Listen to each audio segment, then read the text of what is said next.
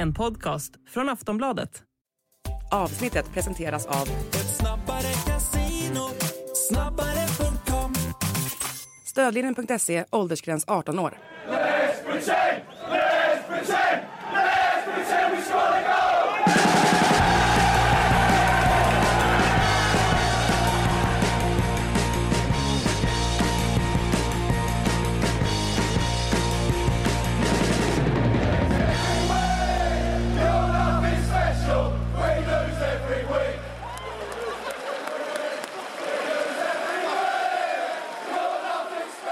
God fortsättning allihop och varmt välkomna till Sportbladets Premier League-podd.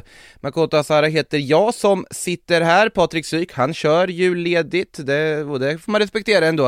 Eh, undertecknad och Frida Fagerlund givetvis, vi, vi håller inte på med sånt, det är för mycket fotboll för att eh, ta mellandagsledigt. Ja, Frida, hur, hur är det borta i England?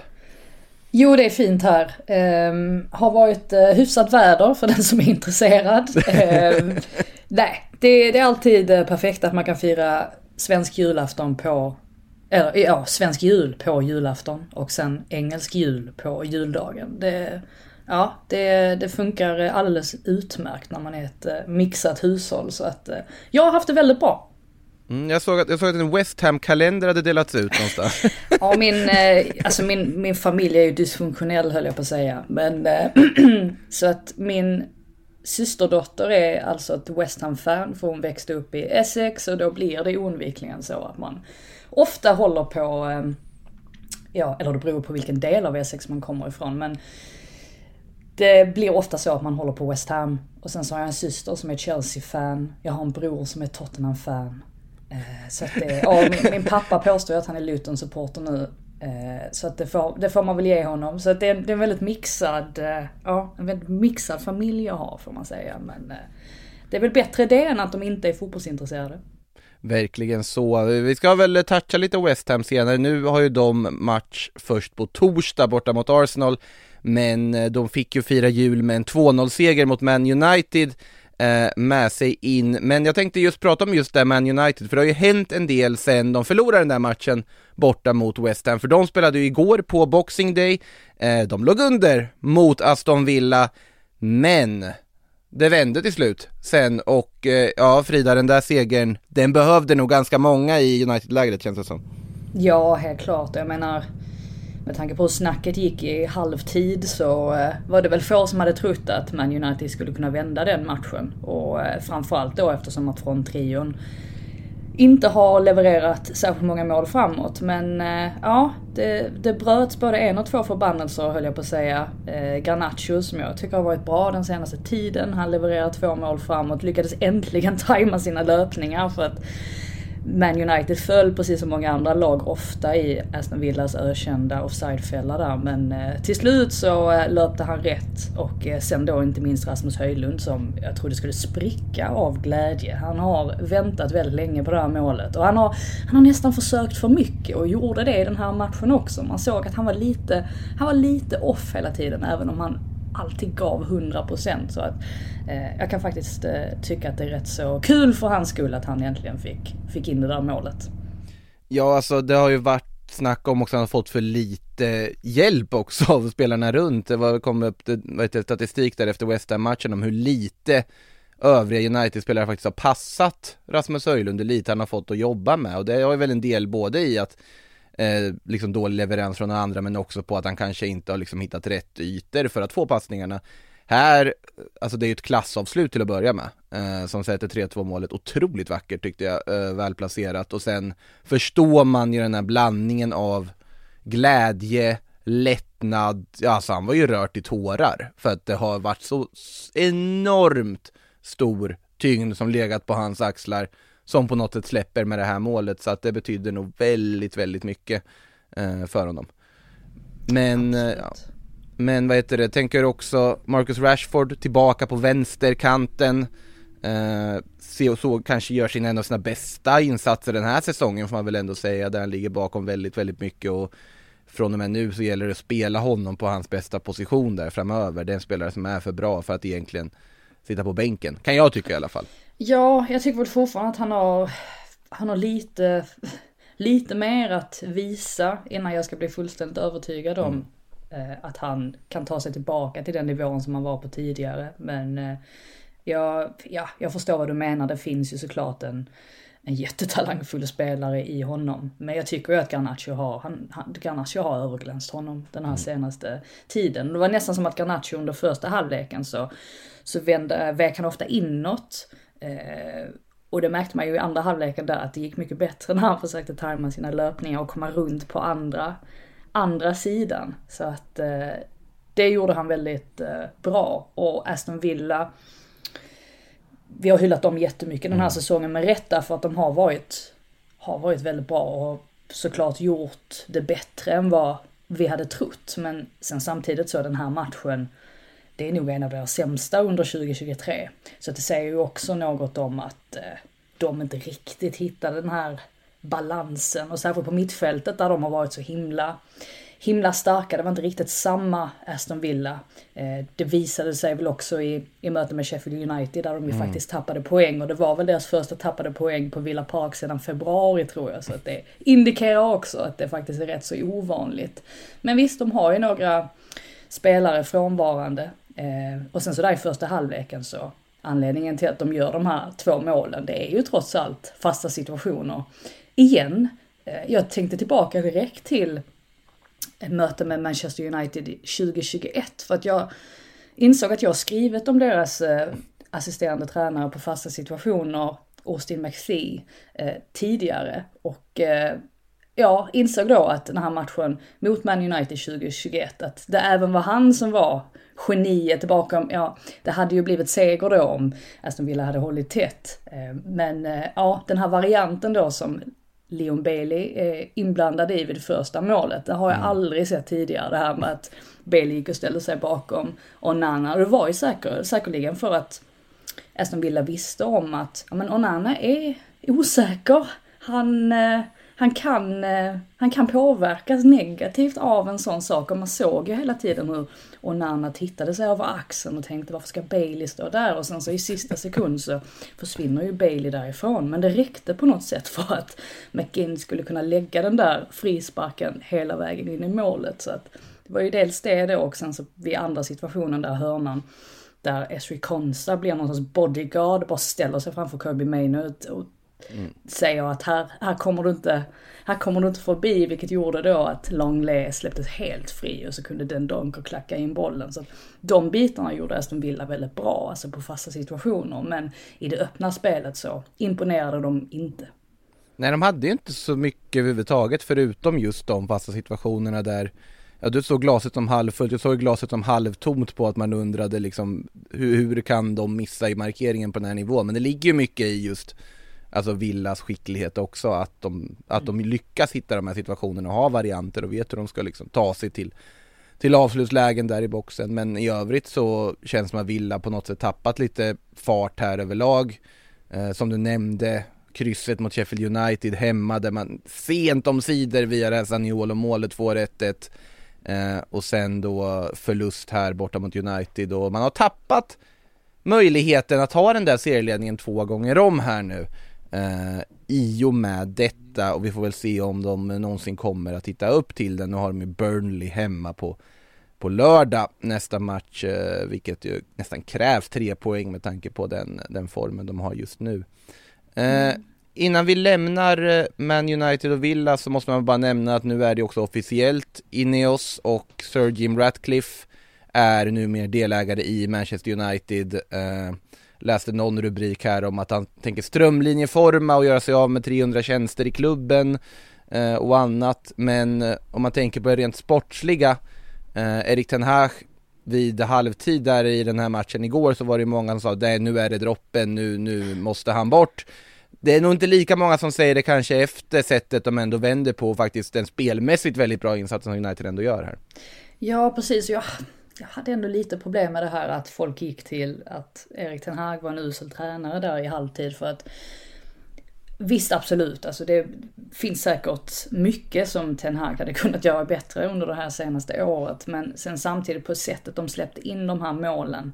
Det är ju den typen av mål som jag tycker i alla fall att det är ganska svårt för honom att göra någonting åt det. Mm. Visst det här med mig nu hade man ju kunnat tänka på kanske att, ja hur ska vi se till så att ja, någon spelare i Aston Villa, för de är ju väldigt fysiska, hur ska vi se till att de inte lyckas stoppa någon av våra markerade spelare, markerande spelare.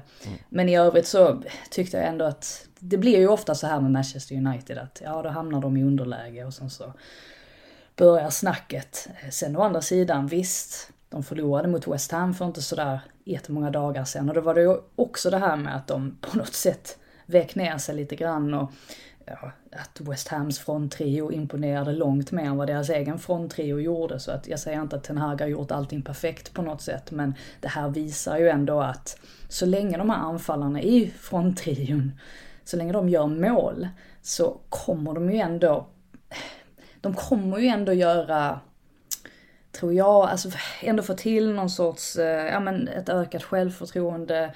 Eh, de, eh, ja, kommer framförallt få med sig många fler poäng. Det har ju legat mycket där och sen visst de här defensiva misstagen måste man ju på något sätt polera bort men nu tror jag väl ändå att han, han sitter relativt eh, säkert. Sen vet man ju inte vad Ratcliffe har för vision på sikt. Alltså han vill väl komma in här och, och verkligen förändra saker och ting. Men jag tror inte vi kommer se så mycket av det förrän till sommaren kanske då. Eh, när de eventuellt kommer ge sig ut på transfermarknaden och göra förändringar. Ehm, men eh, det blir ju spännande att se. Han har ju lovat väldigt mycket Ratcliffe i alla fall. Han lovar ju att det ska bli en bli en total förändring. Ehm, att de ska ta sig tillbaka till den absoluta toppen igen. Så att det, det är stora ord och jag tror väl också någonstans att Man United har haft problem.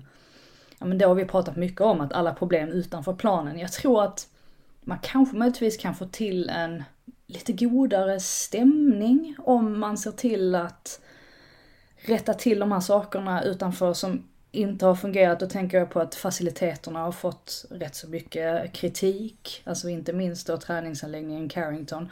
De delarna som jag har varit på i, på Carrington har inte jag tyckt, jag har tyckt att de har sett likadana ut som många andra faciliteter men man har ju inte varit i de här träningsutrymmena och enligt många spelare så, så håller de inte, inte måttet sett till vad många andra storklubbars faciliteter och tränings, träningsanläggningar gör. Så att jag tror att om de bara börjar rätta till de här små sakerna så kan man nog få till en, en positiv effekt på sikt också.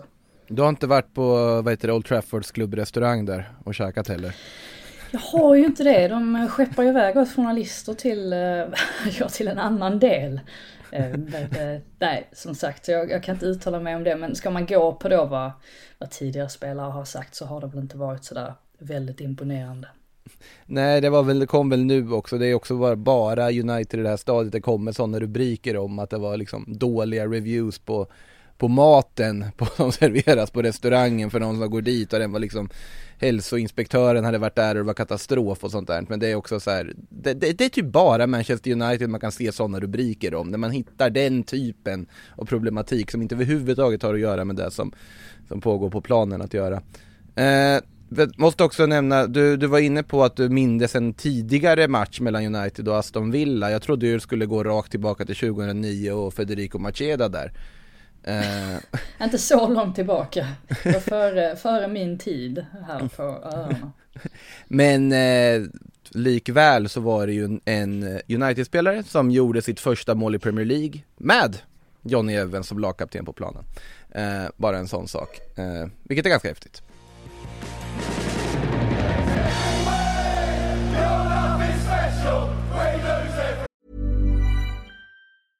Ryan Reynolds here from Mint Mobile. With the price of just about everything going up during inflation, we thought we'd bring our prices down.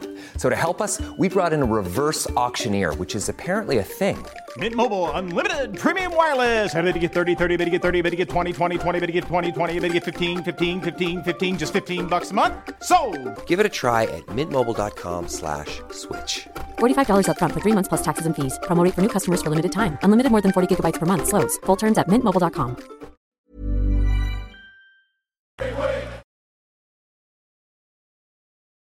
Nu ringer det på dörren igen. Ja, det var Alltså, det det, det här är liksom, ja, välkommen till England. Ah. Vad spännande. just nu i Premier League-podden. Frida Fagerlund får blommor. Ja men vad Eh. fick jag blombud?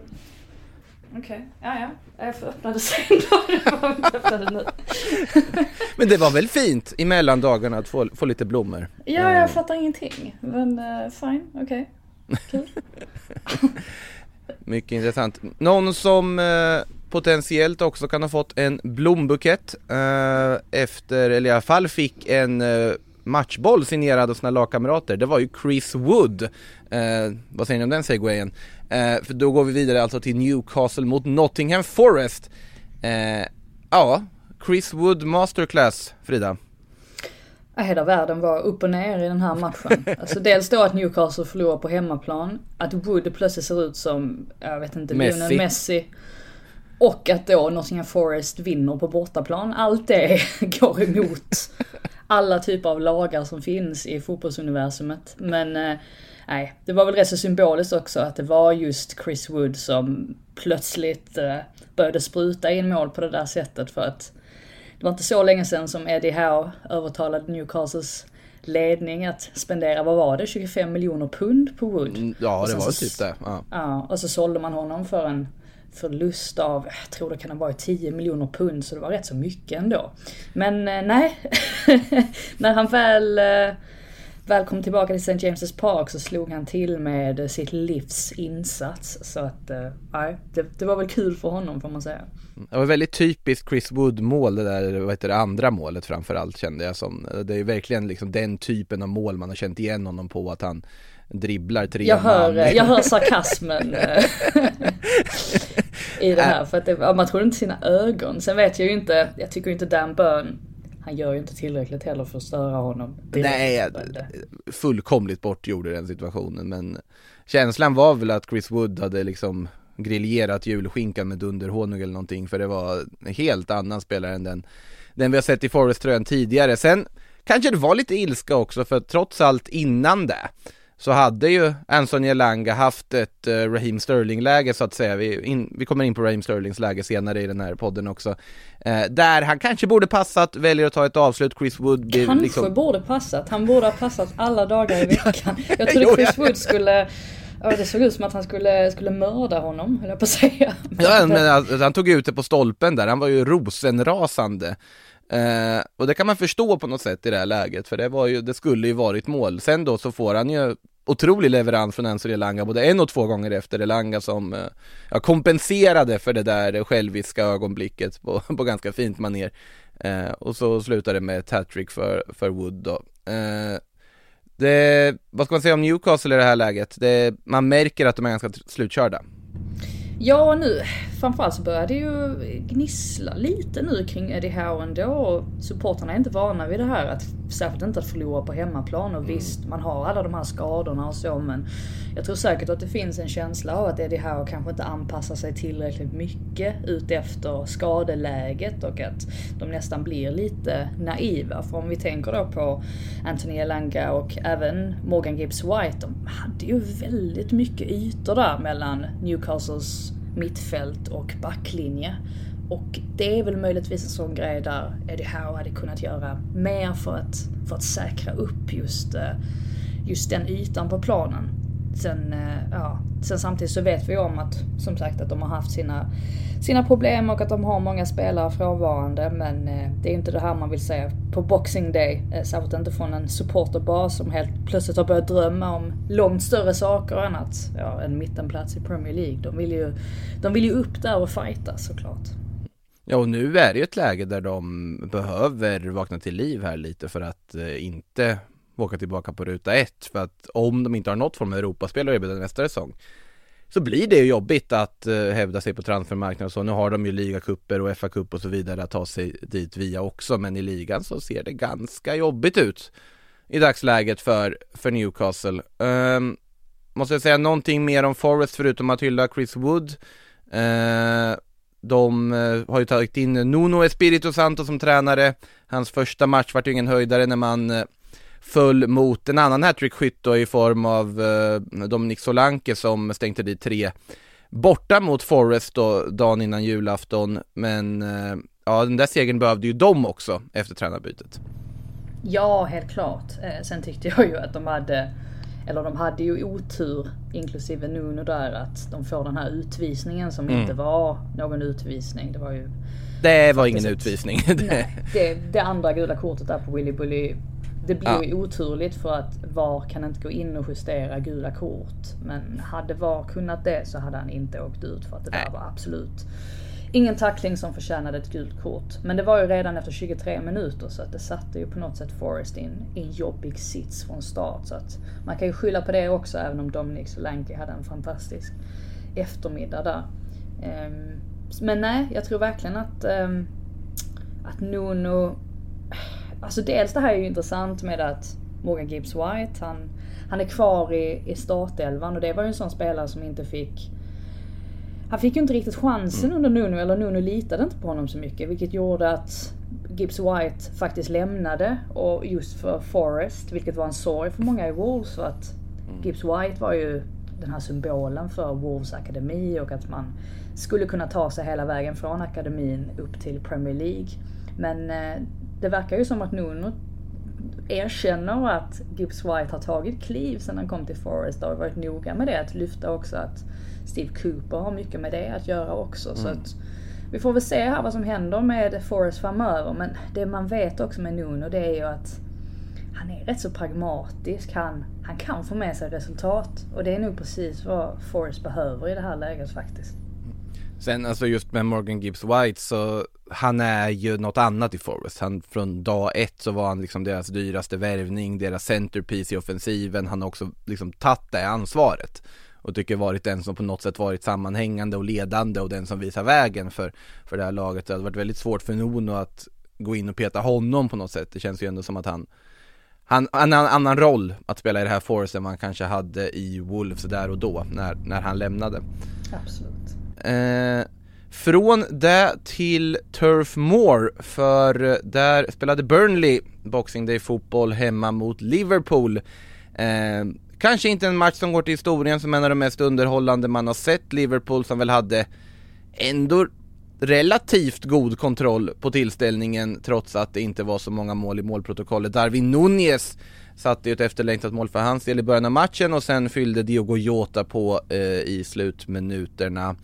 Eh, vad har du att säga om Liverpools seger Frida? Ja, nej men det blir väl egentligen två grejer som sticker ut och det är ju dels det här Nunez faktiskt gör mål. Det var ett, var ett tag mål. sedan senast. Ett väldigt fint mål ja. Och ehm, ja, det är klart att det måste vara tufft för honom på något sätt att han, han får ju rätt så mycket kritik. Man tycker att han gör det mesta bra egentligen i spelet. Förutom då att han bränner en del och att han kanske inte har den där instinkten framför mål. Men eh, här så tystar han ju i alla fall en del, en del kritiker och nu måste han se till att hålla i det här för att även om, precis som Klopp säger, att han gör väldigt mycket för laget i stort så vill man ju ändå att någon som spelar i den där frontlinjen, man vill ändå att, att de ska göra mål eller att de ska bidra. Och särskilt om man tänker på sikt om Mohamed Salah försvinner en dag, ja men då behöver man ju ännu mer att det är andra som kliver fram. Så att skönt för Nunez tror jag. Eh, Sen så är det ju inte minst då att Diogo Jota som han har saknat en del ändå, att han får komma in efter sin skada. Och det dröjde ju inte länge innan han eh, faktiskt fick in det där målet också. Så att det är skönt för Liverpool att säga att han är, han är på väg tillbaka, att det börjar ordna upp sig på den där eh, ja, skade, skadefronten så att säga. Eh, Men med det sagt så, det var inte helt långt bort ändå att Burnley att de fick in ett kvitteringsmål, vilket var förvånande för att under första halvleken så hade de ju inte speciellt mycket att komma med. Jag tror att de landade på 0,15 expected goals eller någonting. Men sen så i andra halvleken så förbättrade de sig betydligt och hade väl ändå sju, sju avslut, bara två riktigt bra chanser. Nej alltså i början av matchen kände man att det här kan ju sluta 0-7 med tanke på att Burnleys försvar kändes helt liksom osammanhängande och uppspelsfasen funkar inte överhuvudtaget och Liverpool vann boll konstant högt upp. Men eh, ja, de spelade upp sig något i alla fall. Jag fick en, eh, inte en fråga utan snarare en uppmaning från en av våra lyssnare här, Joakim Gränsman som skriver, skriver Prata bara Wataruendo i nästa PL-podd, Bargain of the Summer. Ja, han har ju spelat upp sig något, eh, den japanske defensive mittfältaren Nu tycker jag dock att många har börjat vända lite kappa efter vind här, för i början var det snarare snack om att nej men han håller ju inte riktigt, han har inte kommit in i det överhuvudtaget, absolut. Han har sett mycket bättre ut nu den senaste tiden och verkar komma in i det mer och mer, men man ska komma ihåg att det var bara ett par veckor sedan som man inte kände särskilt nära att vara permanent bofast i en startelva. Vad, vad säger du om Wataruendos utveckling Frida? Nej men jag tyckte också att han var, han var bra här. Han ger ju bort bollen dock i ett eh, läge där Liverpool bara har 1-0. Och där Burnley väl egentligen ska göra det bättre. Hade de fått in ett mål där så tror jag att man hade pratat om honom på ett litet annat sätt. Men eh, absolut, jag tycker väl också att han har, han har gjort bättre ifrån sig. Sen samtidigt så får man komma ihåg att det, det är Burnley de möter också i den här matchen. Men det är intressant för att jag såg eh, jag har ändå sett väldigt spridda åsikter om honom på Twitter. Eller gjorde under gårdagen. Och därför så gjorde jag ett litet experiment och gick in och kollade ja, men vad olika tidningar gav honom för betyg. Och det varierade något otroligt. Jag tror det var någon tidning som gav honom 5 av 10, vilket är relativt lågt. Ja. Och sen så någon annan som eh, gav honom bäst betyg av alla. Så det visar väl också att han på något sätt delar, han, han är verk- verkligen en vattendelare. Men eh, ja, nej, absolut det är, det är skönt för honom tror jag att han har, han har kommit in i det lite mer i alla fall. För att han, han såg ut som att han hade tagit sig lite mycket vatten över huvudet ett tag. Jo, precis. Nej, jag, jag är ju oftast den som är, är först i led att uh, hylla japanska representanter i Premier League. Men här känner jag just på att det har varit väldigt fort från, äh, han håller nog inte riktigt måttet, det där var en budgetlösning som inte riktigt liksom funkar till att åh, han är vår nya liksom defensiva fältherre, liksom i tonen man har sett från olika håll och kanter och dit ska man nog inte sträcka sig än. Sen tycker jag absolut att han har fått ett uppsving men uh, kul att se i alla fall att han just har fått uppsvinget för, eh, för stunden.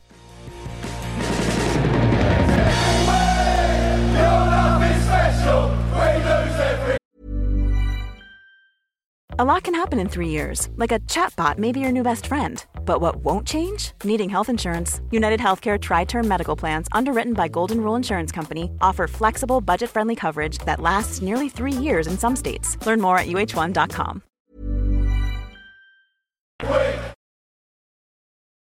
På tal om någon som verkligen fått ett uppsving eh, och har en otroligt fin form på senaste tiden så är det ju Dominic Solanke, nämnde ju hans hattrick mot Forest här tidigare. Eh, han fick nöja sig med ett mål från straffpunkten när Bournemouth besegrade Fulham med 3-0 eh, på den här klassiska Boxing Day avsparkstiden också. Förvånansvärt få matcher, på 16 tyckte jag, eh, under gårdagen, men då fick man ju gotta sig med Bournemouth Fulham. Eh, fast det stora snackisen i den här matchen var ju inte Solankes straff eller ja, Justin Kluiverts fina insats eller ja, Alex Scott soloräd eller vad man nu vill ta fram, utan det var ju Bernt Leno och bollkallen, eller hur Frida? Ja, sen var det väl, det var väl ingen jätteknuff va? Nej, men det var ju, alltså sen tyckte jag ja, han borde ju inte göra så.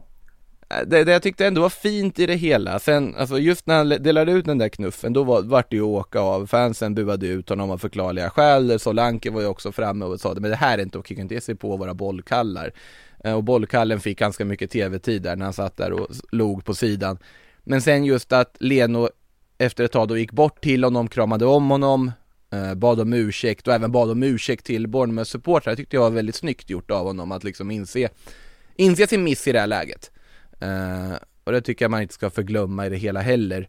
Eh, men förutom den detaljen, som sagt 3-0 till Bournemouth som verkligen kommit igång nu under Iraola.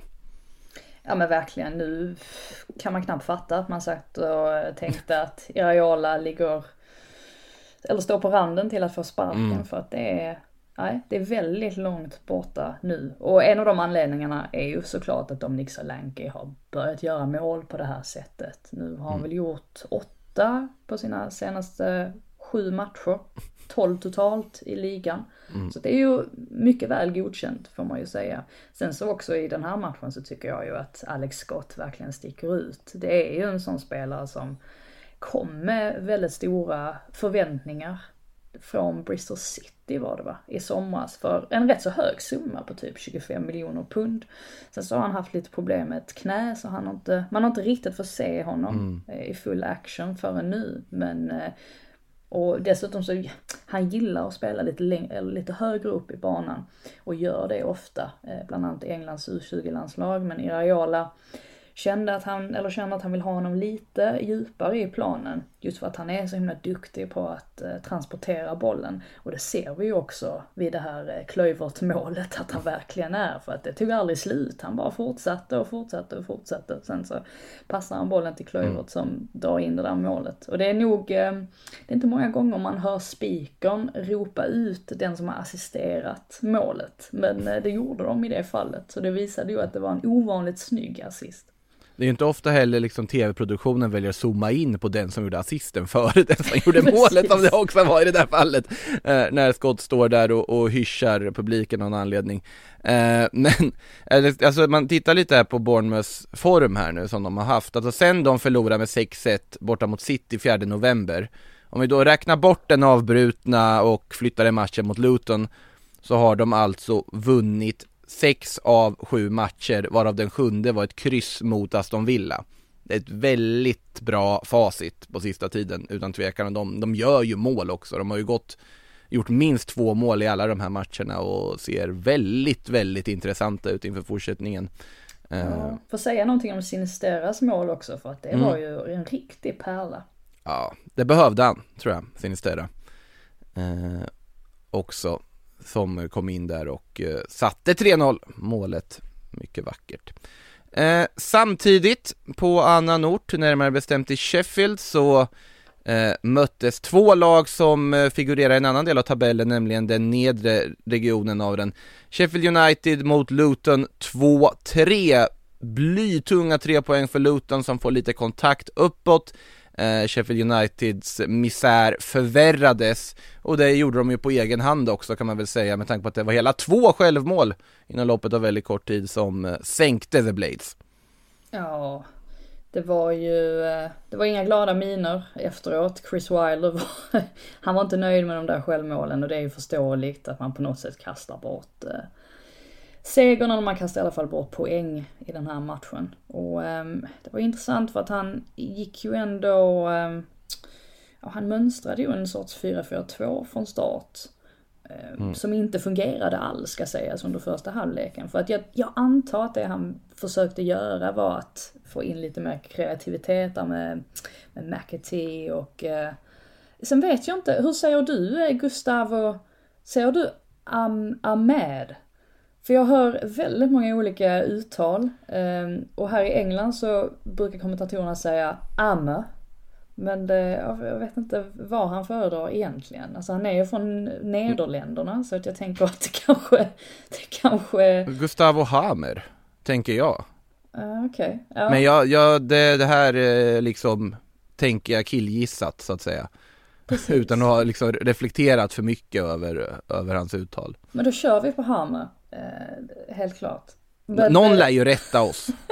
Ja exakt, man är ju livrädd liksom när det är ett, det är ett namn dessutom som kanske inte nödvändigtvis är nederländskt, men han själv är nederländare. Då vet man aldrig riktigt hur man ska uttala Nej, det där är, det där är en djungel. Det, det är det. Precis, men oavsett så... Han är ju född i Brasilien. Ja, nej men precis. Det är det, det, är det jag tänker att det, det, ja, att det är möjligtvis, eh, ja, att det, det, det är någonting krångligt med uttalet, antagligen. Men vi, vi nöjer oss med, med det.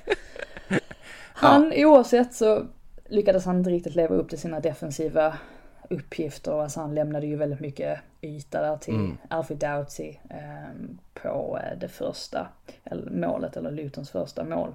Doughty som för övrigt har varit väldigt bra hela den här säsongen ska sägas. Eh, men sen så ja, till andra halvleken så ändrade Wilder, han gick tillbaka till det här klassiska för han ställde om med wingbacks. Och eh, ja, lyckades ju ändå komma in i matchen, fick lite bättre rytm och lite bättre tempo. Men eh, nej, det höll inte i slutändan. Morris kommer in där och det är han på något sätt som ja, ligger bakom de här självmålen. Så att en, en tung dag för eh, Sheffield United på hemmaplan med Luton. De, de fortsätter köra på. Med eller utan eh, Tom Lockyer som de ju har hyllat väldigt stort här nu de senaste matcherna.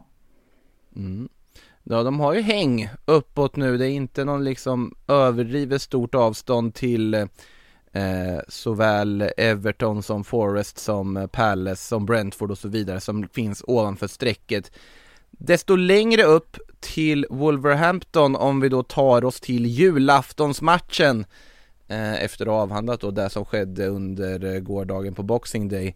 Eh, Chelsea-fans i blåa tomteluvor hade tagit sig till Molinö eh, och ja, de fick väl inte någon eh, vidare julklapp från, eh, från sitt Chelsea kan man väl lugnt säga, som hade det svårt mot Wolves, eh, framförallt då kanske i avslutsläget, för då kommer vi till Raheem Sterlings, eh, ja, ganska fina möjlighet han hade när Chelsea kom med typ 3 mot 0. Eh, Nicholas Jackson och Cole Palmer är med i anfallet också. Sterling tar ett ganska tamt avslut och på den vägen gick det för Chelsea som föll med 2-1 borta mot eh, Gary O'Neills gäng. Mm, ja, det är väl klart att han, han måste passa i det där läget. Ehm, och det blir ju kostsamt också med tanke på att visst, alltså Chelsea de skapar ju rätt så mycket. De landar väl ändå på 16 avslut kontra då Wolves 14 mm. och eh, framförallt då ett expected goal som är relativt högt på typ 2,06 mm. var det väl om jag inte minns helt fel. Så att det var inte det, var inte det att de inte skapade någonting men ja, klyschigt att säga men man måste ju få in målen också så därav blir det ju väldigt kostsamt när Sterling inte spelar den bollen. Sen så samtidigt så ser man också på det här, är det det andra målet de släpper in eller det första? Eh, nu minns jag inte, det har varit så många matcher men där det blir på något sätt en, en dominoeffekt i slarv. Där, där alla slarvar och Badiashile är väl den sista som gör det i det läget. Så att det, det, är mycket sånt här där man känner att Chelsea är väldigt valpigt. Att de, de står för den här misstagen som man inte kan göra på den här nivån för att då blir man straffade. Och Pochettino, han sa på sin presskonferens här häromdagen inför mötet med Crystal Palace att eh, det här, det här uppdraget har varit tuffare än, att han, än han trodde att det skulle vara. Och eh, ja, mm. jag, eh, det har man full förståelse för när man, när man ser det här. Jag menar förlora borta mot Wolves, det är Nej, det förväntar man sig inte som, eh, som Chelsea-supporter och särskilt då att man ligger på elfte plats i tabellen på lika många poäng som Wolves. Det, det trodde de flesta ännu mindre, men det är på något sätt här man har hamnat av många olika anledningar, men framförallt då för att man har ett, ett, en väldigt ung trupp, väldigt många spelare och de har helt enkelt inte fått ihop det tillräckligt ofta. Mm. Det, det finns ju dock en spelare som kommer in i leken här nu som kan göra skillnad för dem, framförallt i det här att faktiskt sätta lägen man skapar och det är ju Kristoffer Nkunku som gör sitt första mål här nu också när han kommer in, gör det på tilläggstid, räcker ju dock inte för att få med sig några poäng från den här matchen.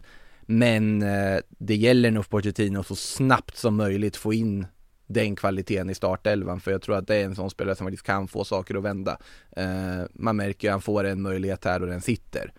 Eh, för att han, han har den spetsen, det har ju uppenbarligen inte liksom Raheem Sterling har vi hyllat jättemycket under säsongen men det är fortfarande många lägen där han Den här matchen så har han det ganska jobbigt framför mål överlag och det är flera situationer där som inte faller, liksom går, går som man vill. Nicholas Jackson har vi varit inne på förut också.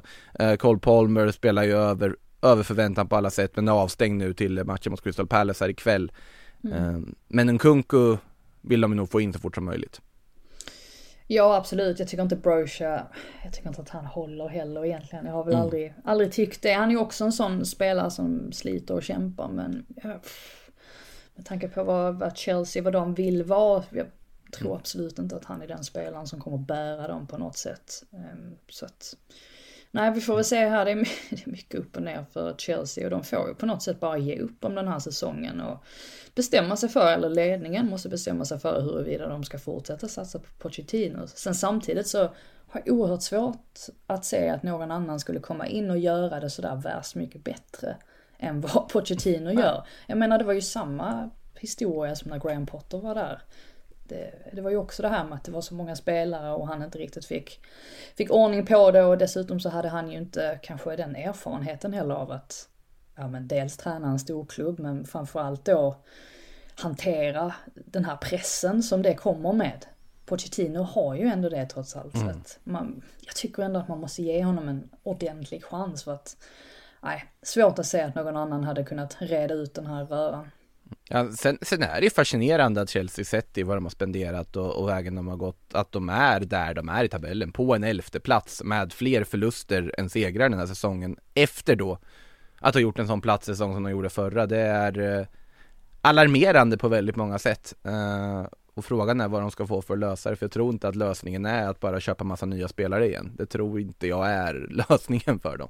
Eh, men en Kunku, att få tillbaka honom, det tror jag ändå kan kan ge ett lyft, men vem vet, vi har ju trott det om Chelsea förut. Det var väl ingen som trodde de skulle ligga så här pyrt till även den här säsongen. Eh, det gjorde inte jag i alla fall på förhand.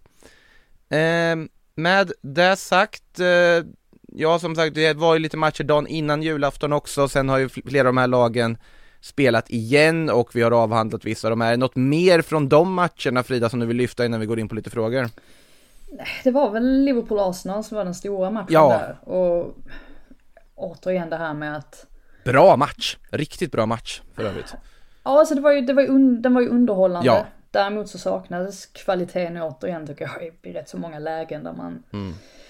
Liksom det var, liksom det gjorde i Liverpools möte med Man United. Men absolut, rent underhållningsmässigt så levererade den.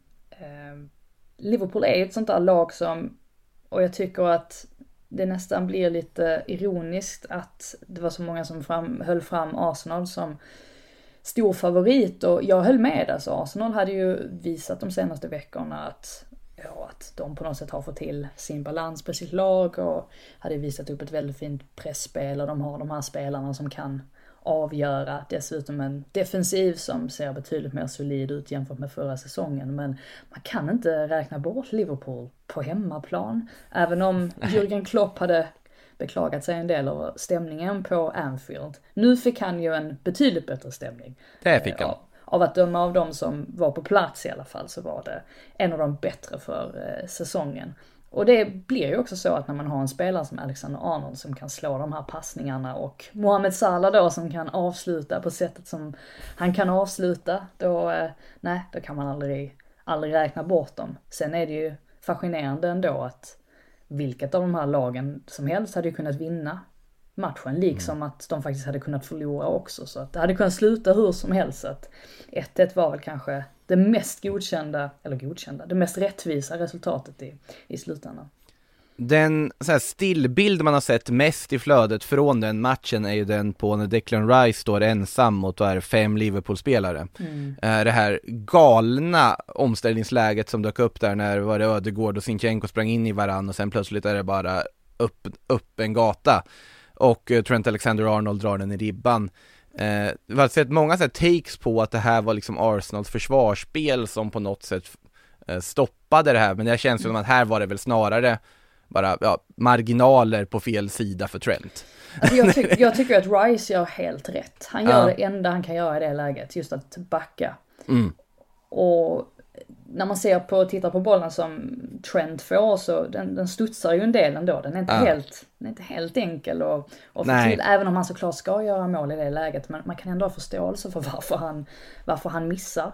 Eh, nej, Rice var, han var en koloss i den matchen. Liksom William Saliba. Det var väl de Mm. Ja. två spelarna som stack ut mest i Arsenal. Och jag, nu tycker inte jag att det råder någon tvekan om att Declan Rice är det bästa nyförvärvet för säsongen. Varit mycket fram och tillbaka och James Madison när han var skadefri då var det ju han som på något sätt framhölls som det bästa men nu tycker jag inte det finns något snack om saken. Det är ju Soboslaj som har utmanat också men även om jag tycker att han har varit han har varit helt okej de senaste veckorna men han har ju inte varit så sensationellt bra som han var inledningsvis. Att där tycker jag att Rice ändå har, har klivit om på något sätt. Eh, En shoutout till Konate också i, i den, den matchen som jag tyckte var alldeles strålande. Mm. Nej men Rice har ju varit precis där man förväntar sig att han skulle vara för, för Arsenal, mer eller mindre. Och det, det räcker ju för att sträcka sig till att han har varit ett av de absolut bästa nyförvärven den här säsongen.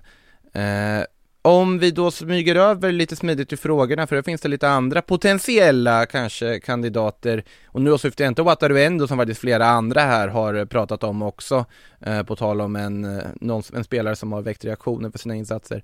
Men Spurs-Jonte eh, ställer den här frågan, börjar Vicario utmana Alisson om bästa målvakt i ligan? Och då pratar han ju om Vicario som de värvade in från Empoli och har gjort det väldigt, väldigt bra i mellan stolparna för Spurs, men bästa målvakt i ligan, absolut en av de bästa den här hösten, men han var väl lite längre tid än man ska koppla honom liksom i Alisson-nivå kanske va? Ja, jag tycker, han, jag tycker att han ligger där redan, Vicario. Mm. Jag har inte sett honom göra några misstag egentligen. Ingenting som jag kan komma på så här på rak arm. Jag tycker att han, minns tillbaka till den matchen mot Chelsea där han visserligen släppte in en massa mål i slutändan men mm. där han också stoppade ja, ja, det, ett, ett dussin. Ja, vem hade inte släppt in massa mål i det här läget med tanke på hur det såg ut? Ja, nej, men eh. exakt. Nej, jag tycker att han har varit över förväntan helt Verkligen. klart. Och eh, ja, matchens lirare. Må, många, i många matcher.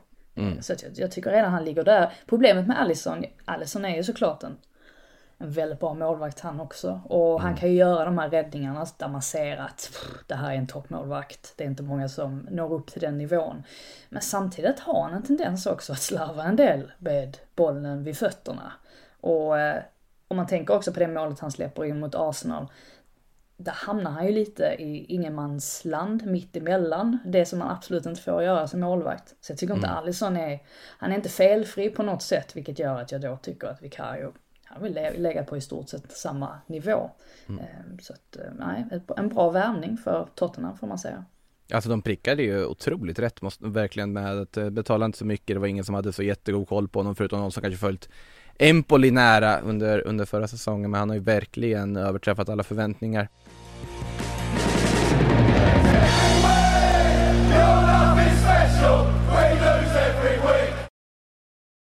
Regular Johan säger The Mighty Hammers innan vi ska prata om hur undervärderad Moisia är. Eh, otroligt smeknamn på David Moyes, men de, de har gjort det bra, måste man ändå säga, West Ham på mm. sista tiden.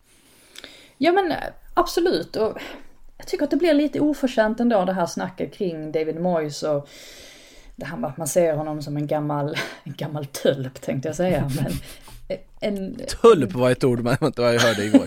Nej, precis.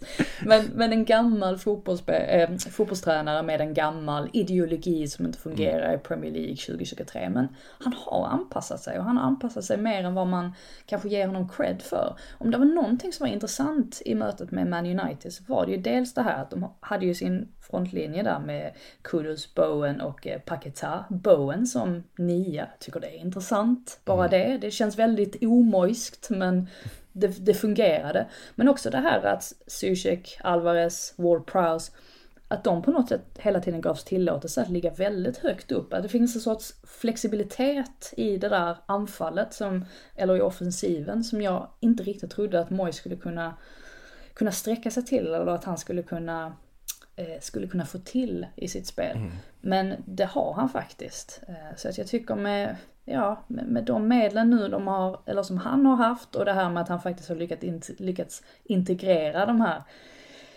lite mer underhållande spelarna som Paketa och Kudus i laget. Ah, jag tycker ändå man måste ge dem lite cred för det. Och de ligger på sjunde plats i mm. tabellen, mm. är fortfarande med i Europaspelet. Det är väl helt okej okay ändå för, för West Ham kan man tycka. Ja, det är mer än godkänt skulle jag säga, eh, sett till eh, säsongstart, eh, att de har kunnat hantera båda fronter på det här sättet det blir väldigt spännande för De har ju så mycket kvalitet också, du nämnde de här spelarna här förut också, men just en Paketau kommit igång nu, Kodo som ser jättespännande ut. Äh, det blir kul att följa eh, West Ham både i Europa och på inlandsplan framöver här.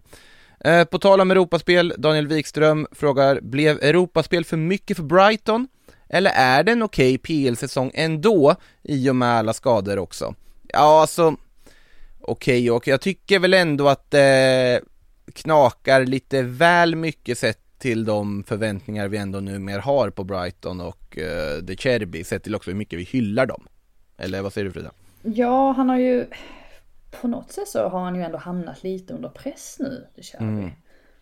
Och eh, han har ju faktiskt börjat gnälla lite också, har man märkt i media, på det här med att han i alla fall tycker att han inte har tillräckligt med spelarmaterial för att göra mycket mer än det här.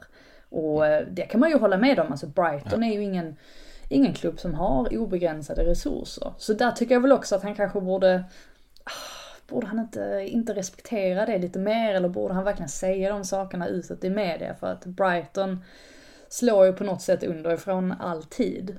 Mm. Eh, sen kan jag förstå att det säkert är frustrerande att, att han som nu senast så påtalade han ju att han har inte så många erfarna spelare. Och det kan jag väl förstå att det kanske ibland blir lite för mycket så här unga talanger som man plockar in och, och att man glömmer att man behöver en rutinerad stumme oftast. Och det är ju det som händer också i mötet med Crystal Palace där, att han, han faktiskt sätter in en sån spelare som Danny Welbeck som i slutändan blir avgörande för att de får med sig en poäng. Alltså att, att man har de här spelarna som har varit med länge och vet vad som krävs för att man ska, eh, för att man ska få med sig poäng. Men eh, nej, jag, ehm, de har ju ändå varit, eh, ja, de har ju ändå inte legat riktigt där uppe kanske som man trodde att de skulle göra, alltså rent, rent spelmässigt också. Och just det här att de släpper in mycket mål.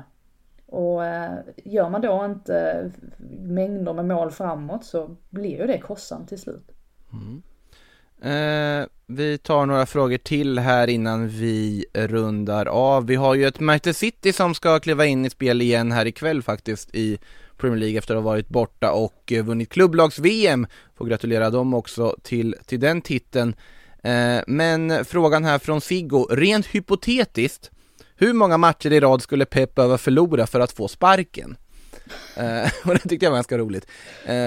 Det, det krävs ganska många va? Känns det väl som? Eller? Det tror jag. Och jag tror aldrig det kommer hända heller. Eh, Det är just därför det är så svårt att föreställa sig det. Eh, Och, och dessutom tror jag att om det hade varit riktigt illa, om det hade sett riktigt mörkt ut, då tror jag att han själv hade lämnat faktiskt. Han är den typen av tränare som mycket väl hade kunnat göra det. Ja, nej men alltså om vi leker med tanken, torsk mot Everton borta eh, Torsk hemma mot Sheffield United, ja då börjar det nog knorra efter det om de skulle, det skulle hända 30 december Torsk borta mot Newcastle, då kan det nog han sitta lite smålöst och sen då när han har torskat hemma mot Vincent Companys Burnley 31 januari, då tackar han för sig. Ja, Ska vi så säga det? Fyra då? Ja, så måste man ju se till prestationerna också. Alltså man blir ju ofta, man stirrar sig ofta blind på resultaten, men om man tar matchen hemma mot Crystal Palace som slutar 2-2, det är ju jätteonödigt. De hade ju den matchen, de borde ha vunnit den enkelt. Men eh, att det ofta har varit det som på något sätt har brustit, den här sista lilla koncentrationen under den sista perioden av matchen. Så att eh, får de bara bort det, då, eh, då tror jag inte att det finns eh, någon fara eh, för eh, ja, för Manchester Citys del. Sen, sen också att i och med att de faktiskt tog trippeln och nu vunnit klubblags-VM och allt, jag tror att Pep har byggt på ganska stort förtroendekapital också för han har löst det här som de har väntat efter.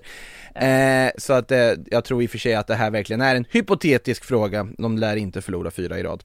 Eh, vi tar en sista fråga och den kommer från Sander här. Vilka lag ligger längst ifrån sina idrottsliga prestationer i fråga om tabelläget när vi summerar höstsäsongen. Vi är ju faktiskt halvvägs av serien här nu snart när omgång 19 då spelas färdigt.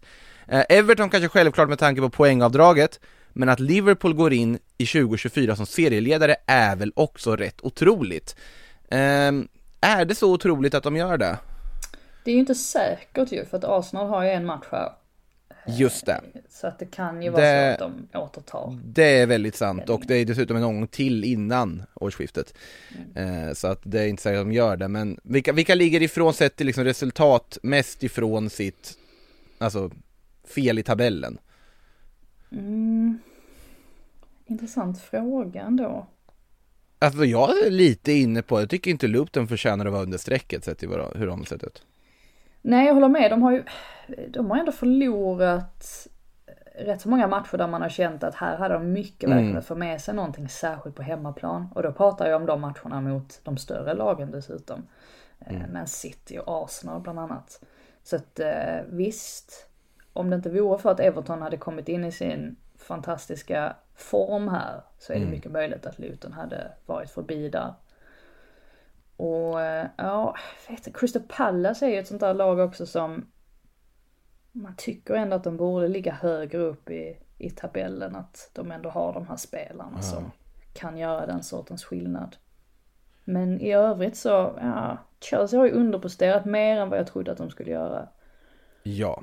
Um, Man United ligger nog typ där man ändå trodde att de skulle göra. Sen tänker man sig att de kommer bli bättre under våren. Men, Men- eh, men New- till- Newcastle möjligtvis. Jag hade nog högre förhoppningar på, på Newcastle. Eller att jag trodde att de skulle Ja, att de skulle ligga lite högre upp i tabellen. Men Det- eh, de har ju också haft sina skador. Ja men det trodde man, alltså om man tittar på förväntningar på laget inför och sånt så absolut så är Newcastle och Chelsea betydligt mycket lägre än vad man trodde.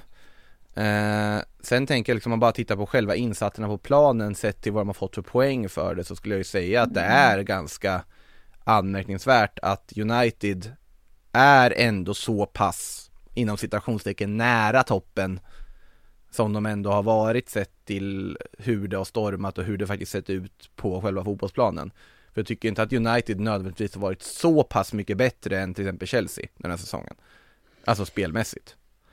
Men, Nej, det är ju svårt det där också. Vi synar ju Man United på ett annat sätt jämfört med många andra klubbar också. så, så det är det ju, väl så är det också- givetvis. Ja, man får ta in det i beräkningarna. Ehm, Alltså, ska man nu prata om överraskningar så är det väl rätt så överraskande att Tottenham, att de har sett så här bra ut. Visst, nu vet jag att de har haft en, en period där när de förlorade lite matcher, eller lite matcher, det var ju ganska många matcher i rad. Ehm, Och ja, där de drabbades av skador och så vidare. Men utöver det så har ju de ändå varit ett utropstecken får man säga. Verkligen. Eh, där har ni det. Eh, Sportbladet Premier League-podd denna, alltså vad är det för veckodagar? Onsdag är det nu va? Man, Jo, jag tror det. man tappar alltid bort veckodagarna här i de här, den här perioden på året när vi nu är på sluttampen av eh, 2023. Eh, Sillypodden kommer ju också här innan eh, vi tar nyår eh, under veckan, missa inte det och sen är vi tillbaka med eh, Premier League-podd igen efter årsskiftet för att prata om all den fotboll vi har få, kommer få se de närmaste dagarna. Vi har säkert helt andra åsikter om saker och ting då med tanke på hur mycket som kan hinna hända innan vi ringer in 2024. Eh, stort tack Frida Fagerlund för du ville eh, vara med och eh, stort tack alla lyssnare för att ni ville vara med och lyssna också. Eh, och på återhörande.